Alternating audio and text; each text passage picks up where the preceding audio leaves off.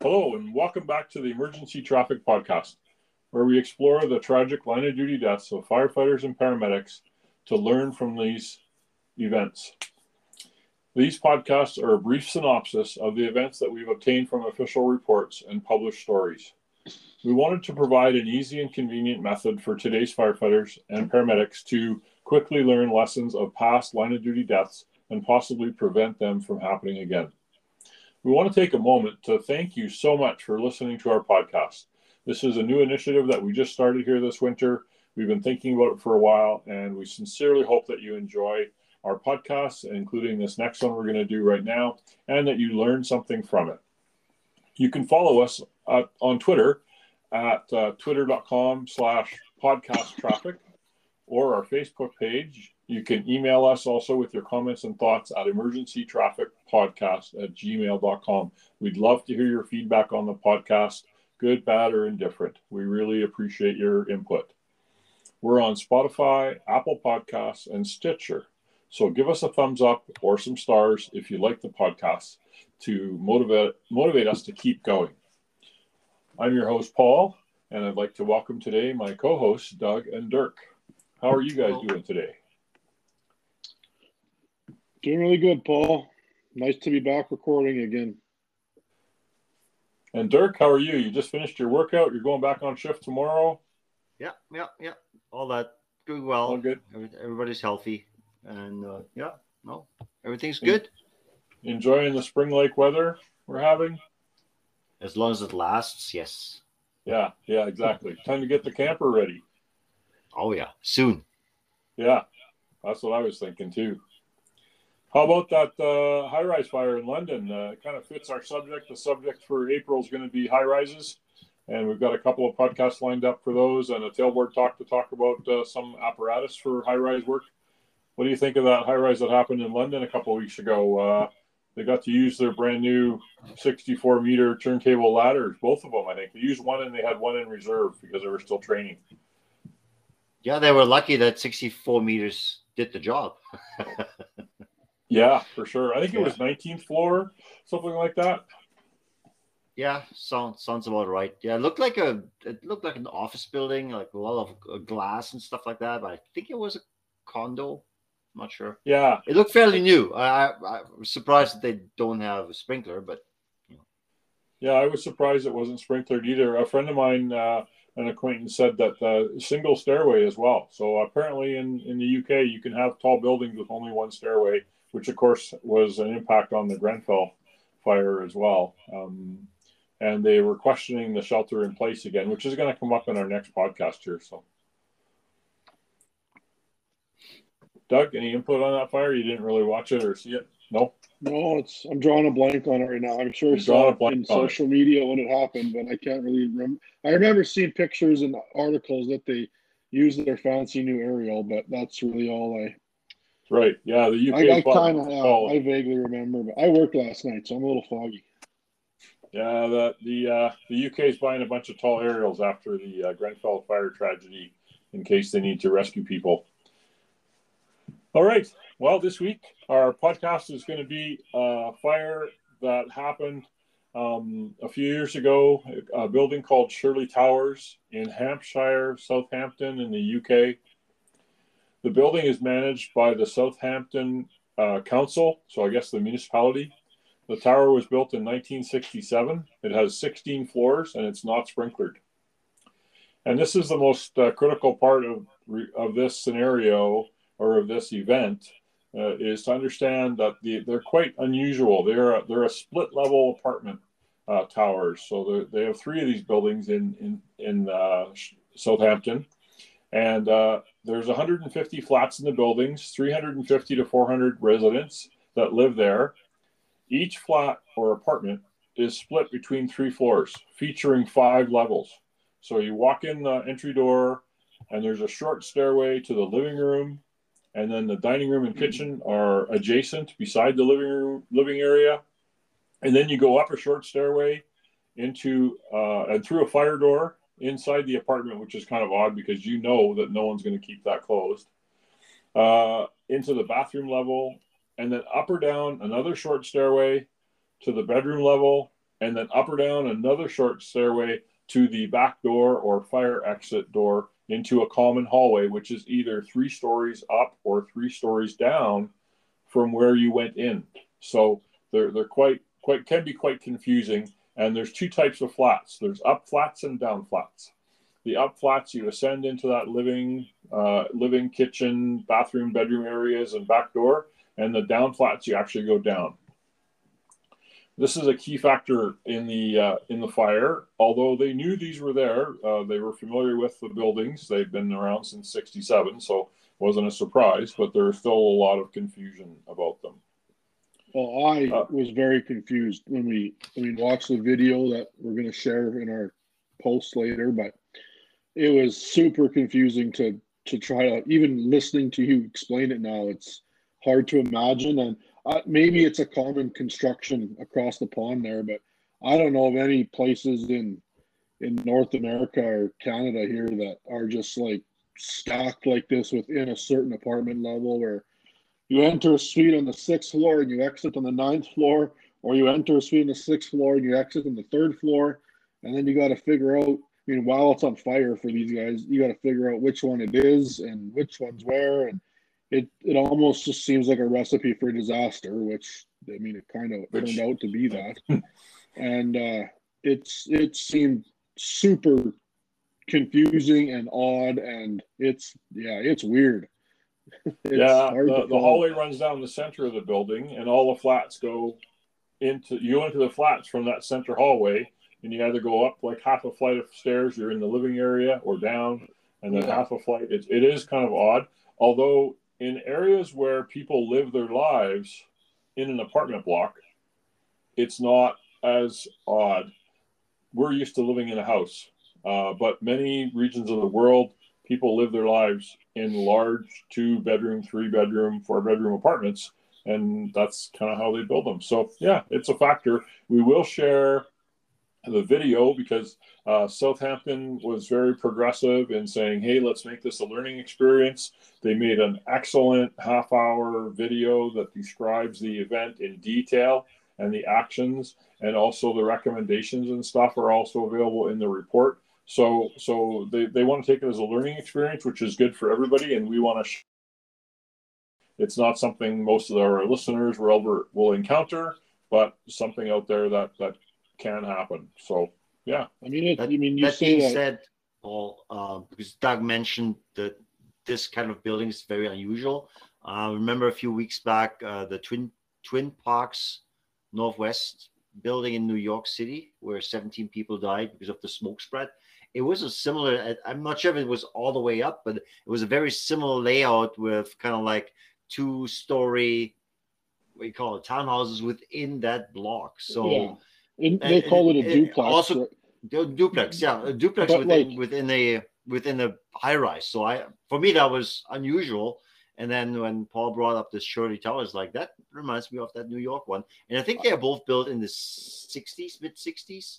Maybe right, that was yeah. something. And, that was and buildings on you know apartments on multiple levels, both in in residences or private homes and in commercial, is a huge factor. Um, I know the other fire I looked at uh, recently. I'm reading the uh, Meridian One report, and that was uh, you know where they'd combine office spaces so they could run between the offices on stairs, don't take the stairway, and then that whole fire separation becomes a, an issue uh, inside the space. I still think this is a little different in the sense that even in the one in New York and in, in our office buildings here, you still, if you enter on the third floor, you come out on the third floor. Not you fourth. can enter on the third floor, but you don't go in on the third. And maybe if it's an up, you go into the sixth, and if it's a down, you go to the you know yeah, what I mean? three like, floors. And then there's there's it's either this or it's that. Where I mean those those uh, duplex apartment it's... buildings in New York, they probably have one front door. Where yeah, within the suite you can go up to the bedrooms or whatever but you're not going up and out the door again. You're, you're I'm not sure because the same place. You you need a second exit uh, exit at, at the top of the stairs. But anyhow, the, anyway, Shirley Tower is definitely more confusing. yeah, and the, I think the worst thing is, and Paul's going to talk about this. Um, the the numbers, like the, the apartment numbers, yeah, they don't they don't make any sense. Like on on any level, like that was on the ninth floor and it was apartment 72.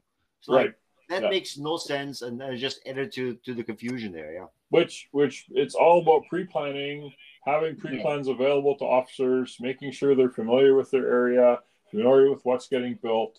Uh, you yeah, know, a like, lot of it's on that. There's some technology issues that prevented that. The, the first arriving crew almost should know that the, the suites don't really match the floors they, if it's in your first due area.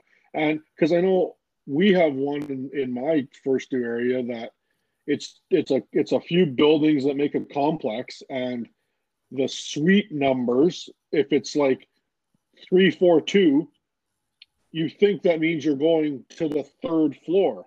But in this complex, that means you're going to the third building, the fourth, fourth floor, floor, right. and the second suite. Yeah. But if you don't know that, I mean, we went there for medical call that the ambulance was already there, and we went to the third floor, and we're like, well, where are we? And then we finally found them, and then the second ambulance showed up, and they went to the third floor, and we're going, where are, where's everybody? So it, it's not uncommon, I think, to have a strange. It made sense to somebody at some point to say, "Hey, let's let's number it this way." But that's just one of those things that when you go for a medical call, you go for a, a larger call, you got to take note of that and remember it for next time. Hey, this numbering is weird here. Yeah, and, and dispatch needs to be on board and guiding you too, if, if they have the information or or being able to call them and then contact the other agency. So Okay, well let's let's get into it here because this is a long going to be a long podcast. Uh, so the call was received at uh, nine after after eight on April 6, 2010. So 12 years ago now. The caller uh, described the fire on the ninth floor, apartment number 72, to dispatch. There's confusion throughout the incident as to which floor the fire was on. Five minutes initial response for the first apparatus shows up.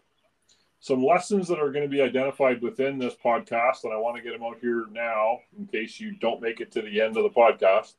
Uh, you know, leadership, command, and control. There was definitely a lot of confusion as to who was in command, who was doing what, where, when, how. That was totally out the window. I teach ICS, and accountability is one of the, and effective resource management is one of the key tenets or 14 principles, as well as communications, and they went out the window on this call. Um, policies and procedures were not followed, which we see often in line of duty deaths, is they didn't follow procedures and policies. They didn't use equipment that they had, such as thermal imaging cameras and radios. Uh, specific knowledge and intelligence, including the effects of ventilation and fire spread, were another key uh, factor in this fire. The effects of ventilation, and so many firefighters do not understand ventilation enough. So, uh, you know, study ventilation. Do the little, you know, burn the burn the little building with the doors. Uh, what do they call that again, uh, Doug? The dollhouse. The dollhouse, yeah. Burn those dollhouses and stuff. Learn about ventilation. I think it's because no one uses wood stoves anymore, so they don't understand draft. But anyway, building construction and of course design. The five apparatus are initially responded to the call. The first one, engine 53, from close by, only three minutes away. They are not told by dispatch where in the apartment the fire was uh, or which level the apartment or flat was on fire. Only the apartment number, number 72, which does not correspond, as we've already mentioned, to the entrance uh, of uh, where they where they had to go in to fight the fire. And we already got bantering about it a little bit because this fire is just so confusing um, it really drove us nuts writing a script and studying it. So the uh, let's see, pre-plans were not yet uploaded loaded into electronic devices in the apparatus. So they had pre-plans, but they weren't uploaded. And they, they looked for them in the electronic devices. Of course, they only had a three-minute drive, so they didn't have a lot of time. They couldn't find him in there. He had a quick little card, information card. The officer did. That was um, that they looked at, a small drawing of the building that informs that the crew is an up flat apartment because of number 72. Um, they were already dependent on the electronic devices, and so they struggled to go back to the paper devices. So that was an issue that came up. Upon arrival, they see smoke and flames uh, in a window, but the fire is not is not shooting out, but it's a going job. In fact, he called in on the radio or to the his his other uh, uh, firefighters. We've got a going job. Uh, because the flat or apartment 72 given to the crews, they're under the impression that the fire's on the seventh floor. Would make sense to most of us, not the ninth floor. First unit on scene is unable to report arrival details on the radio due to too much radio traffic, so he phones dispatch on a mobile phone.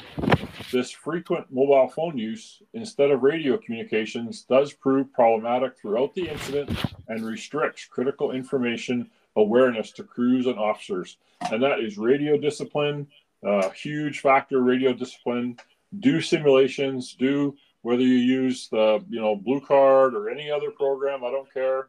Uh, many cities have their own command programs that they do. Do simulations play with the toys talk on the radio. You need to get that radio transmissions to essential traffic because they couldn't report in.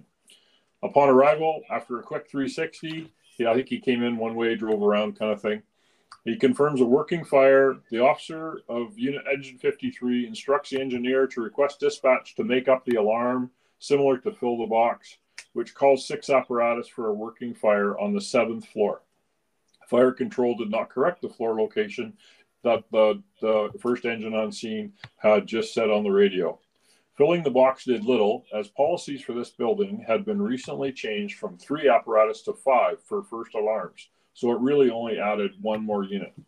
Officer 53 also requested that the dry riser or the standpipe be charged.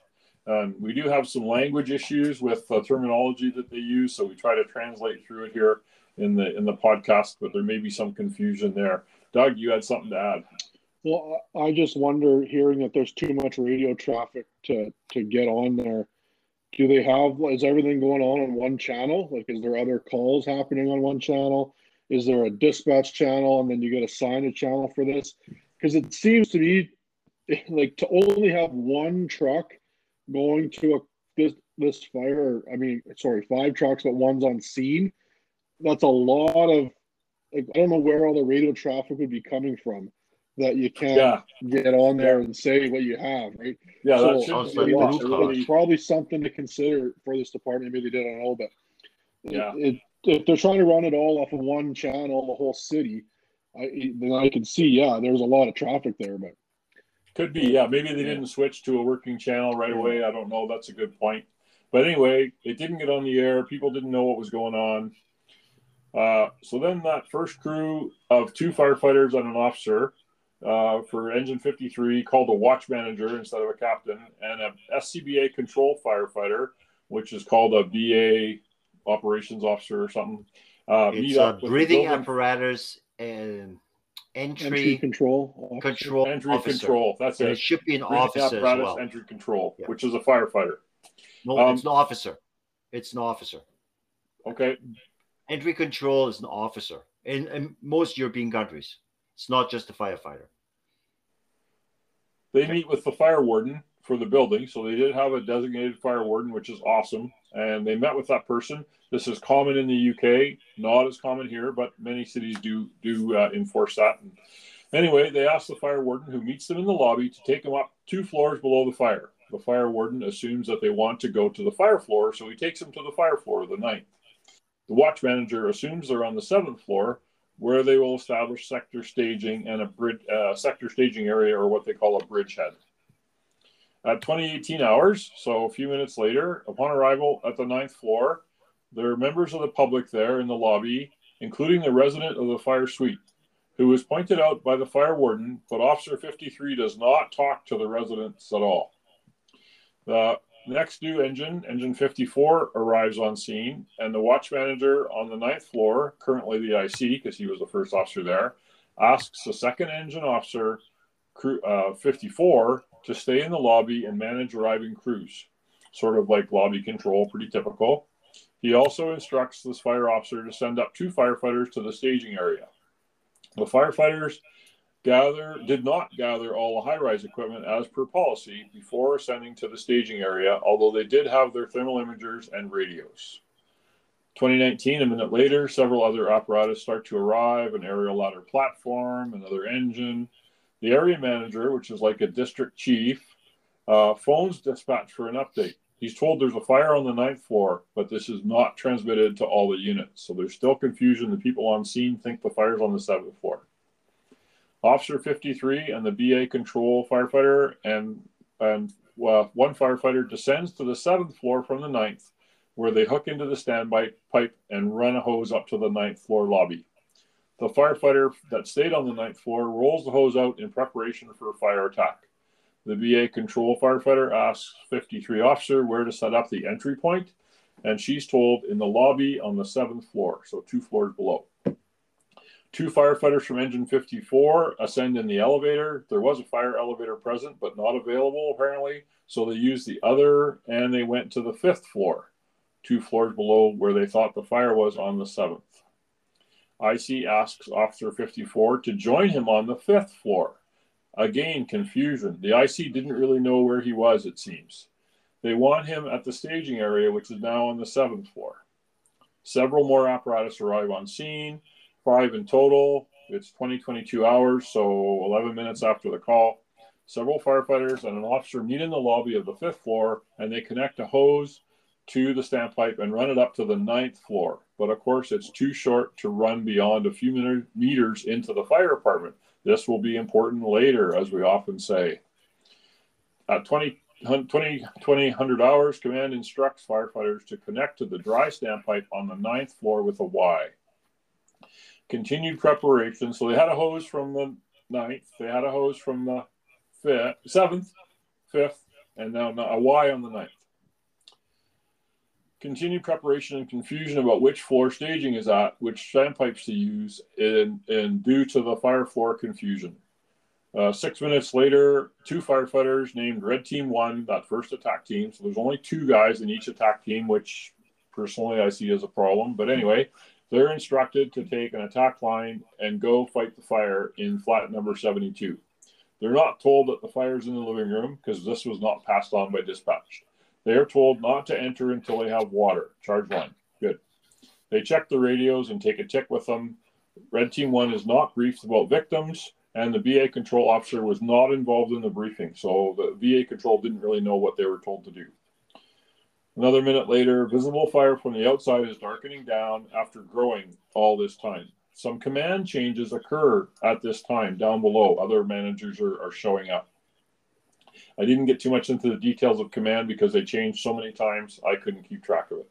I don't. Um, I don't um, think that's very uncommon though. Between the first arriving unit is command, and then as more as sure. the call grows and more chiefs show up, sure, more people kept, are going to be command. They just it's, kept changing it. Like it went to the area guy and then some other guy, and it's like it was, and it wasn't announced on the radio, so people didn't know. That's the big charge. problem is that it's not announced. I, like the video that we watched I don't think it was that. It made sense to me that as the next level of chief or officer showed up, he took command and he reassigned the old command to do something else. It's just everybody the needs way, to know the way I the way I teach it. That battalion chief or area manager or whatever district chief, I don't care what you call them, her, they show up, they take command from the initial arriving officer, and from then on, that person stays in command. They may get supported by other chiefs and stuff and move to a command post and everything, but that second in officer should retain command unless it gets to like a huge, you know, Walmart fire in Indiana, maybe where you're going to have some more people. But that's what we teach. Fire departments used to do that, but really modern fire command don't change it every time another ranking officer shows up because then you get this confusion. Well, I mean, you're doing the blue card way, which is one way to do it. Lots of which you are married to, which not everybody is, which one day you'll accept. Doug but, say blue card. Doug said blue card. I like it. Yeah, but I'm talking bad about blue card. All right. Uh, I said blue card earlier. it's a other departments have their policies that the highest ranking person there is in command, and as they show up from farther away, they take command, and then whoever the, the, when the whoever division chief shows up, a battalion chief gets put to work supervising somewhere else, and then a captain like it just dominoes down. And I can understand that, especially when, in theory, a higher ranking person is more experienced and more educated or whatever. You should have the most educated, experienced person in command, not sitting around saying, "Oh, I'm here if you need me." He send that chief to go do other stuff. But especially in a rapidly evolving incident, key information is lost because you don't get a proper briefing between those commanders. Sure. That's and, where the problem. It's, it's magnified here because all their communication is happening over a phone, not over the radio that everybody coming in can hear. That's command transfer beyond beyond the first officer who's in the hazard zone any command transfer after that should happen face to face. Face to face. Sure, hundred percent agree, and it still can happen face to face if uh, another chief's taken over from a battalion chief. It is easily done. It is. It is very for me. It's unusual. I don't know anything about the the British Fire Service, but for me, it's uh, very unusual that um, that there is no face to face. The way they staged, like with the BA control officer, as far as I know, that's your entry point. Everything goes through that guy. That's why he's supposed to be an officer. And whoever's in command should be very close to that. I mean, they're two levels down, so they're not they're not close to any danger, right? So everything should be going on there, and they should be talking. And yeah, not this. You know, how many channels do we have? We don't even know. Uh, cell phones, I think, is ridiculous to use uh, when it comes to to tactics and strategies right? Okay, uh, Let, us get into the building. We're not even in the apartment yet. awesome, great discussion. Um, so red team one works their way down the hall, uh, ninth floor hallway with their line from the seventh floor towards flat 72 with a charge line. Red team two, two more firefighters from that second in engine, are on air and they're instructed to back up red one in flat 72 with a TIC and radios. They intend to use the other hose line, the one from the fifth floor. They're going they're going to hose manage for red one as well. The two more firefighters are instructed to run another line from the seventh floor standpipe. Red team one notices that the hose from the fifth floor is too short. They also check the conditions through the mail slot, described to them, uh, describe them to command as favorable for flashover but they still enter the flat. So believe it or not, they described that conditions are favorable for flashover, but they still enter the flat. They uh, red two works their way down the ninth floor hallway, backing up red one. Red not one did not wait for red two to get to the door before entering, and they do not communicate with them before entering. Red two discovers that the hose line is too short to enter the flat. The fire is growing. Residents are calling dispatch for information and instructions what to do Remember, the UK has a shelter in place policy. They don't evacuate people typically, um, which is a problem that happened in the Grenfell Tower. Um, and they're tying up dispatch. This is a huge problem in the report is that dispatch was so busy with callers that they couldn't talk to the uh, fire uh, units on scene that were working the call. Red That's something, uh, Paul, sorry uh, to interrupt there. That's something I don't understand. I mean, Again, I don't know their system, but at a major incident, you should have a designated dispatcher, not somebody that takes other calls. That is, I've I've never heard that before. Like, yeah, not not exactly. from here, not from not from Germany. Uh, this is very unusual and confusing. Yeah. yeah, and that's why it came up in a report. It was the same problem in that uh, the uh, Kimberley mine rescue problem, where the dispatcher, the one EMS dispatcher was uh, had worked at 24 or longer. She had poor, noisy conditions, and she's working alone. And she missed information, didn't pass it on. Exactly the same situation in a large metropolitan city. It's like, you know, how do we do this over and over? Which is why we're doing the podcast. Now I lost my place. Uh, red team two goes down the hallway. We got that. Red team one. Uh, red team one using gas phasing or pulse water technique to cool the gases inside the flat.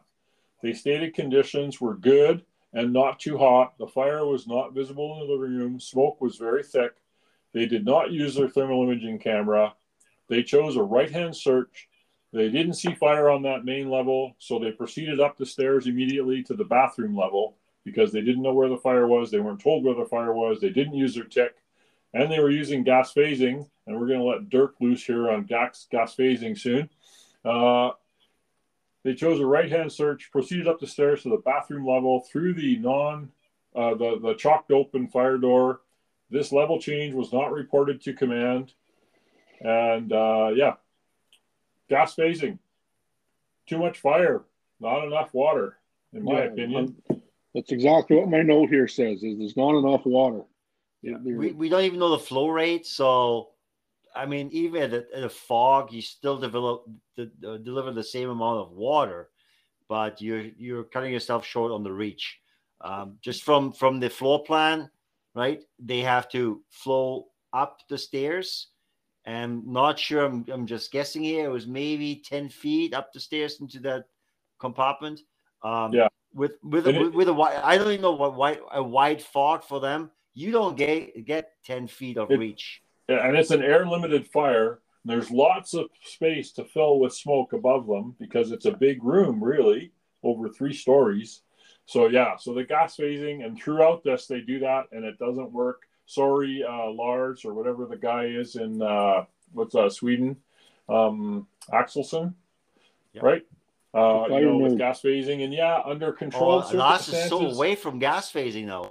Yeah, I know. He's gone away from it. He's figured out yeah. that it's just too complex. We can't do it. We need we need to use some water. And they're using so, they're using the small too, small hose lines too. There's they're too much using... fuel. Like the fires are too intense. Anyway, uh, so they move up the stairs. Red two arrives to manage hose for Red one. They leave their hose in the hallway because really it can't go beyond that first little set of stairs. Red three arrives. They don BAs and they're instructed to the to manage hose for Red one and two they have closed circuit TV of the of the fire from outside and inside the building, which is cool, and it shows significant fire development once Red One went into the flat, even though they were gas phasing. Red Team One searches the bedrooms, and then they decide to open the windows for ventilations because the smoke is too thick and we can't see, without instructions from command. There is a command change at this time, and additional alarms are called for. Red one reports primary search completed. They're going back downstairs. Nobody in the, they didn't find anybody in the flat. Red one and two meet on the stairs.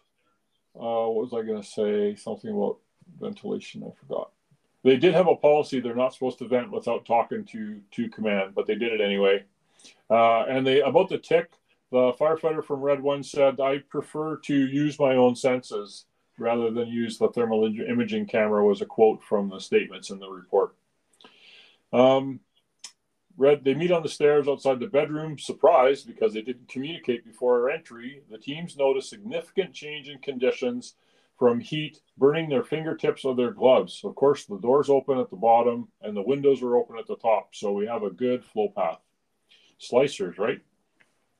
Uh, 2040, so another 10 minutes in, the living room windows fail and a large fire development occurs. Debris blowing out and falling to the ground. Command hears reports of extreme conditions from inside, and the BA control firefighter loses contact with Red 1. A mayday is not called, but she, he, she or he can't raise them on the radio. Now, they did have a lot of radio issues in tall buildings, so they sort of expected that they might not be able to. So they attributed a lot of the lack of communication to equipment failure. Red 1 tells Red 2 to descend the stairs to the exit, but Red 2 says it's too hot to descend. Red 1 descends to the bathroom level, encountering fallen cables on the way. This will become important later as well. And it also shows up in the next podcast we're going to do in a few weeks. Uh, Red Team 4, two firefighters, Don BA, and are instructed to go to the fire floor flat and locate Red 2 to assure they're withdrawing. Red 4 did not have a thermal imaging camera.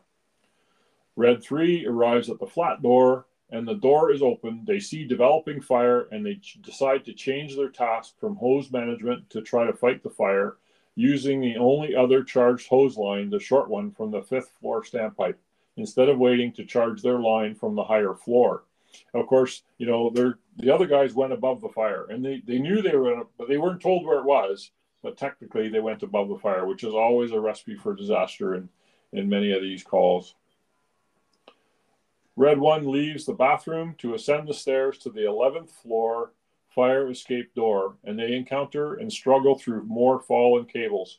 These were all cable television, telephone, and fire alarm system cables that were suspended in the corner of the ceilings in plastic trays. And that all melted and fell down and entrapped the firefighters. If you watch the report or the videos, they actually designed a cover for their SCBA post this fire to prevent cables from getting between the back, the uh, harness and the tank so that nothing could fall in there and, and, and catch you, which is not a bad idea. That's why we have a brim on our helmets. Their helmets do not have a rear brim like a North American helmet that potentially covers that space. So that could be a factor as well in that they had the European style helmets without the rim on the back, uh, which you know is always the debatable. That could have prevented this potentially, or reduced it. Uh, red one, they leave they leave through the, the top the uh, Red 3 enters as far as they can in the flat, a few meters, to attack the fire, again using pulse spray techniques rather than straight stream, concerned about steam production injuring the firefighters that are already in the flat. Red 1 leaves via the fire exit on the 11th floor. He realizes his partner, uh, one of the two, his partner's not with him. He goes back and disentangles him, and they both exit the flat. They descend to staging area in a distressed state with burned gear. Command cannot raise Red 2 on the radios. Red 3 is fighting the fire at the end of the short hose line. Red 4 takes a longer line, charges it, and backs up Red 3, fighting the fire in flat number 72. 2049, so this is 20 minutes since the time of call. Red 3 and 4 report conditions are too hot to proceed and they abort their search for Red 2. After multiple attempts, they go back, they come out, they go back, they come out to fight the fire with pulse spray. Again, a nice big smooth bore would do would have done wonders in this call, I think. Um, do your uh, what's the guy who wants the two and a half inch smooth bore, right? A couple minutes later, there's still no BA emergency call. It's what they call a mayday there uh, or a BA control, uh, the by the BA control firefighter or command. Red 2 man down alarm is manually activated. They must have been monitoring electronically. They could tell it got manually activated. A large fireball is observed coming out of the kitchen window. Missing Red 2 team is still not recognized by command. They're focused on trying to evacuate the building, which has no building wide public address system uh, the, because they don't evacuate buildings, they shelter in place. The pass alarm on the other red firefighter team member automatically activates. Another team comes in, red five, is committed to search for and rescue red two. So they're RIT basically. They take another hose line, the fourth, with them. They struggle to find the fire flat on the ninth floor because they're going to the wrong floor. With Red 4, who's still working to suppress the fire using long pulse spray method. Also, command has not yet announced an emergency. There's confusion if all firefighters are out of the flat yet due to the title assignments red one, two, three, four. There are no easy identifiers on the firefighters' helmets, such as assigned engine companies. So some of the officers actually saw people coming out and they thought that was the team that was in because they're just assigned this number randomly when they show up on scene instead of engine 53, engine 54, whatever, which, you know, I really a big fan of those magnetic helmet tags that have what unit you're on on your helmet so we can keep you sorted out uh, from a command perspective.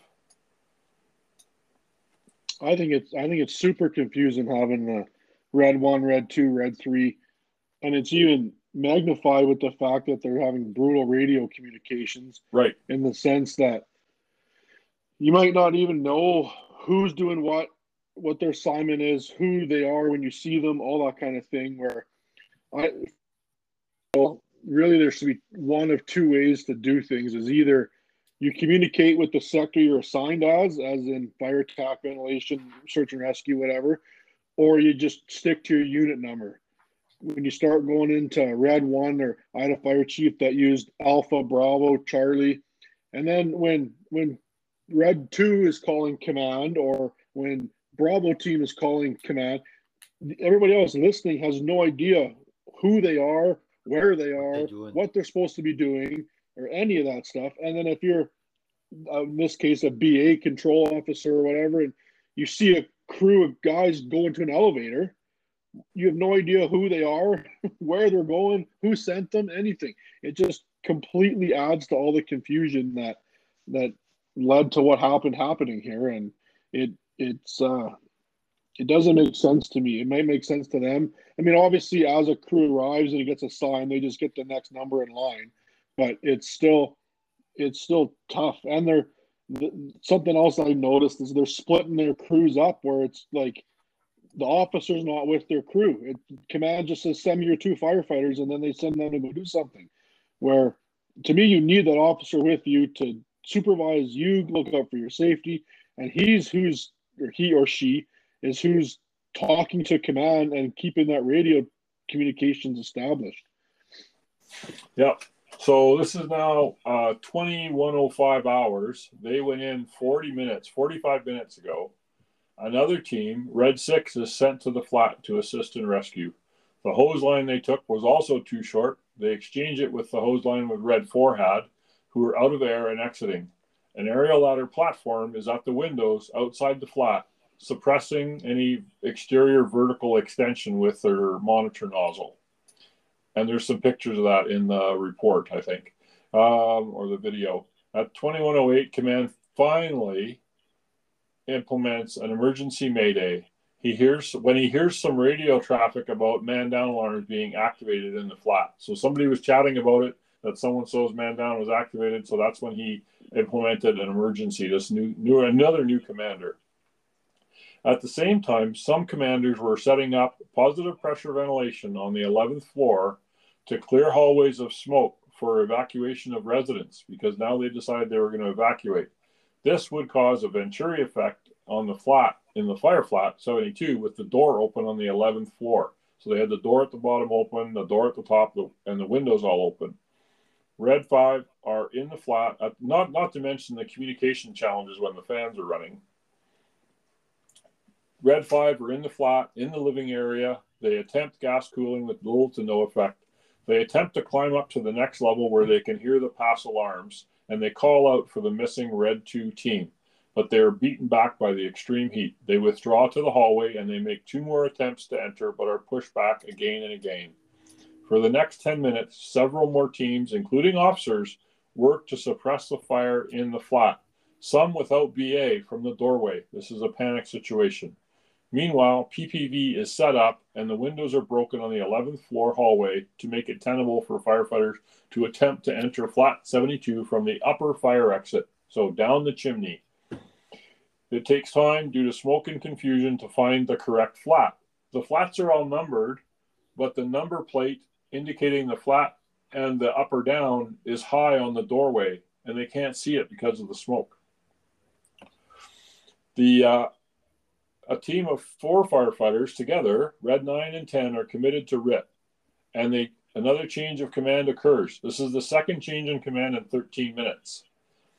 2134 hours, Red 9 using a TIC, novel concept, uh, locates firefighter 1 of Red 2 entangled in fallen cables in a bedroom on the next to the top level, if you will. Pass alarm activated, no low air alarm, alarm sounding, which would mean to me that he's out of air. Assistance from Red 10, the, with assistance from Red 10, the located firefighter is extricated. Fire suppression is stopped during this time. Officers without BA were in the flat assisting with RIT. The search continues under extreme fire conditions with two lines flowing, only two, uh, and one, one is too short to enter. Two lines is not a lot for a big flat like that, especially inch and a half or 40, you know, 38 mil, 44 mil. Uh, they find the other, we resume the search. They find the other firefighter entangled in cables around his SCBA. Command of the fire changes again on scene, which was not recorded by dispatch. Numerous radio calls were missed or transmitted on incorrect channels and not heard. Firefighter 2 is extricated, Red 2 firefighter is extricated from the fire flat. Now there's confusion as to who was in command and the status of the two injured firefighters. Red 2 is communicated, but actually it gets phone called to dispatch and people are phoning for people. Both firefighters are unresponsive, not breathing. Resuscitation efforts are underway during transport to the ground floor. There's still confusion who is injured. Firefight continues for several hours after investigation indicates that only 24 firefighters used SCBA at the fire out of the 86 members attending the incident. Quick review of the recommendations. Uh, first one review assessment of command competence in the role of sector commander, just like Yellowknife, command competence.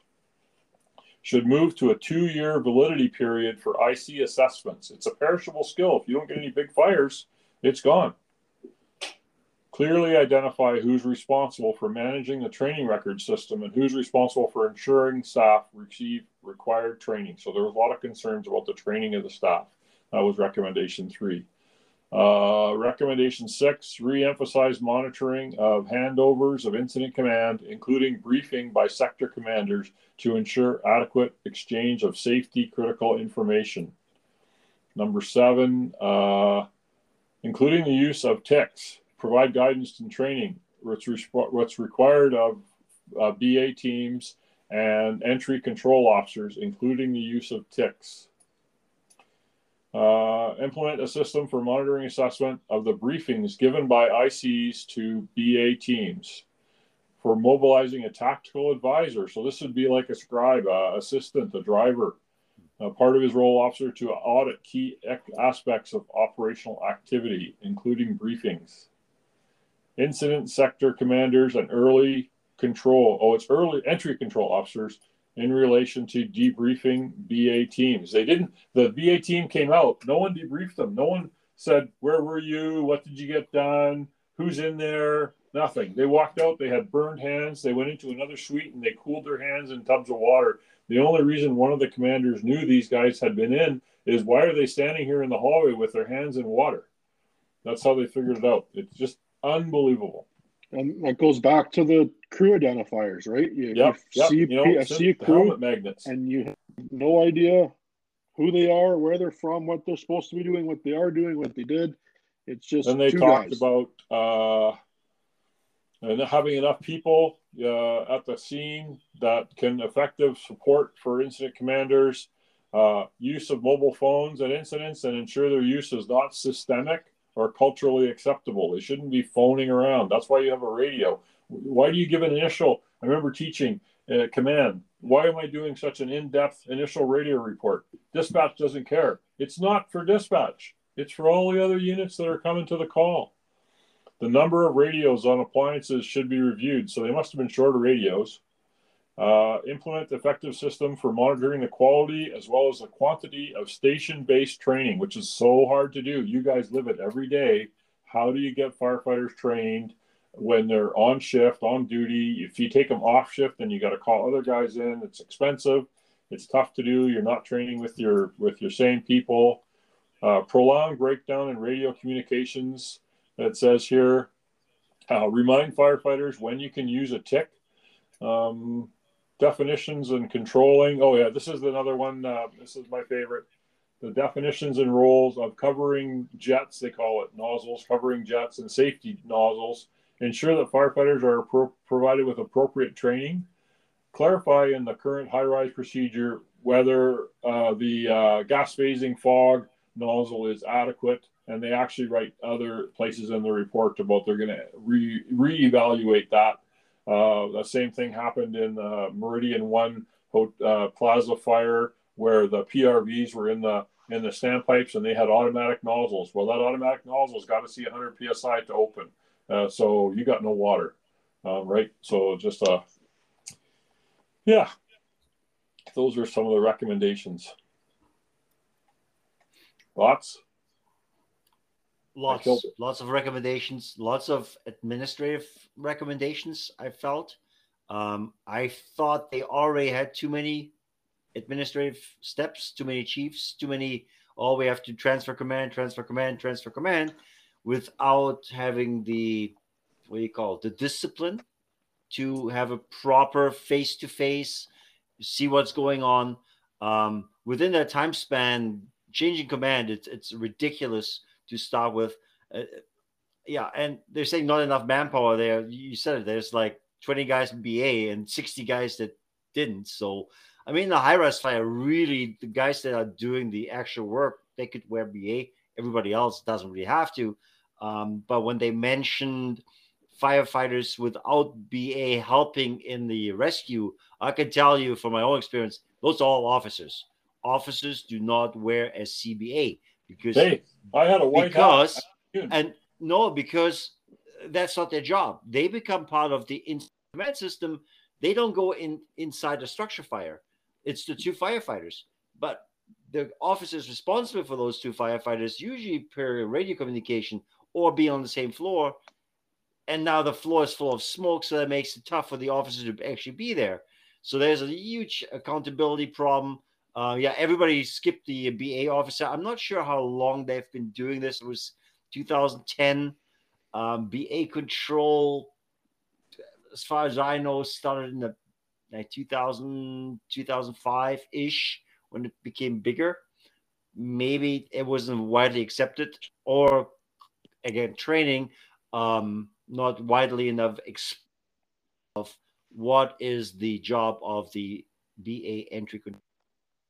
And I, agree with Doug, like this red one, two, three, six, two hundred. 200 is like, this is so confusing. It, uh, what does red mean? For me, red means that's fire attack.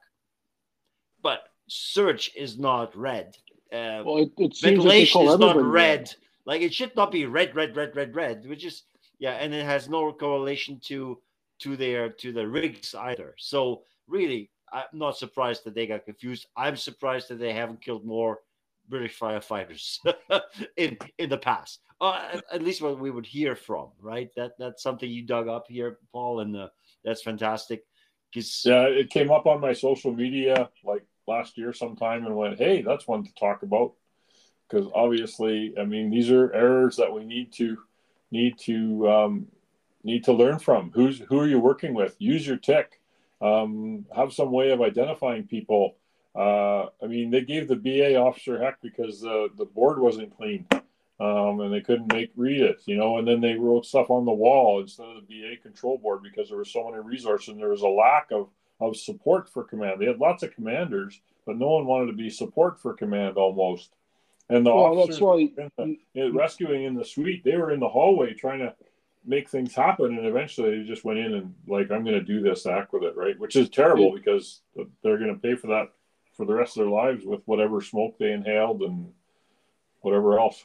We we talked about at the beginning about pre-plans in regards to knowing the layout of the building and everything, but it's more than that. It kind of seems like they were kind of doing a free for all and make it up as they go for having a true high rise fire instead of having determined predetermined tasks that need to be done in a certain order with with just not just I mean lots of fire departments in North America, I don't know about Europe, they have first engine does this, first truck does this, second engine does this.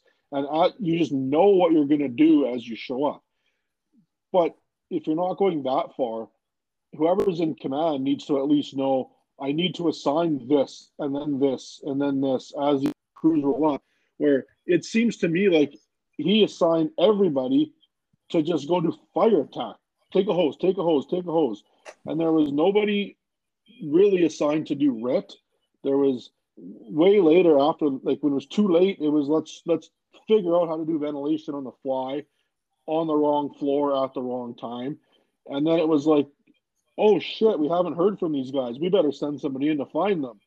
Well, the, the Too commander, after the fact.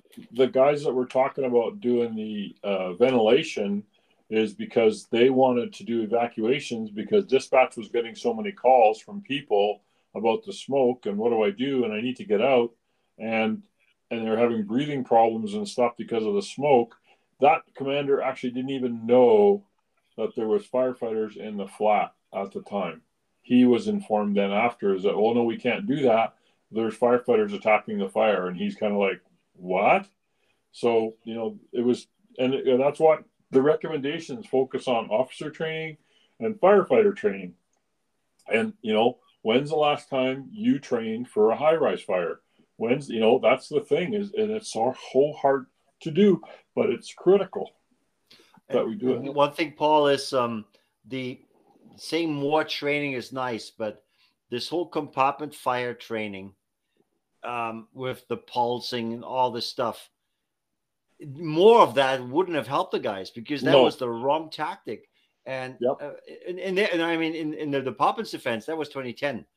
Uh, that was before UL did the research. All this, it's just started. That's true. Um, there's other departments, of course, like New York. They've always been using uh, uh smooth bore and smooth bore. really yep. successful with that, right?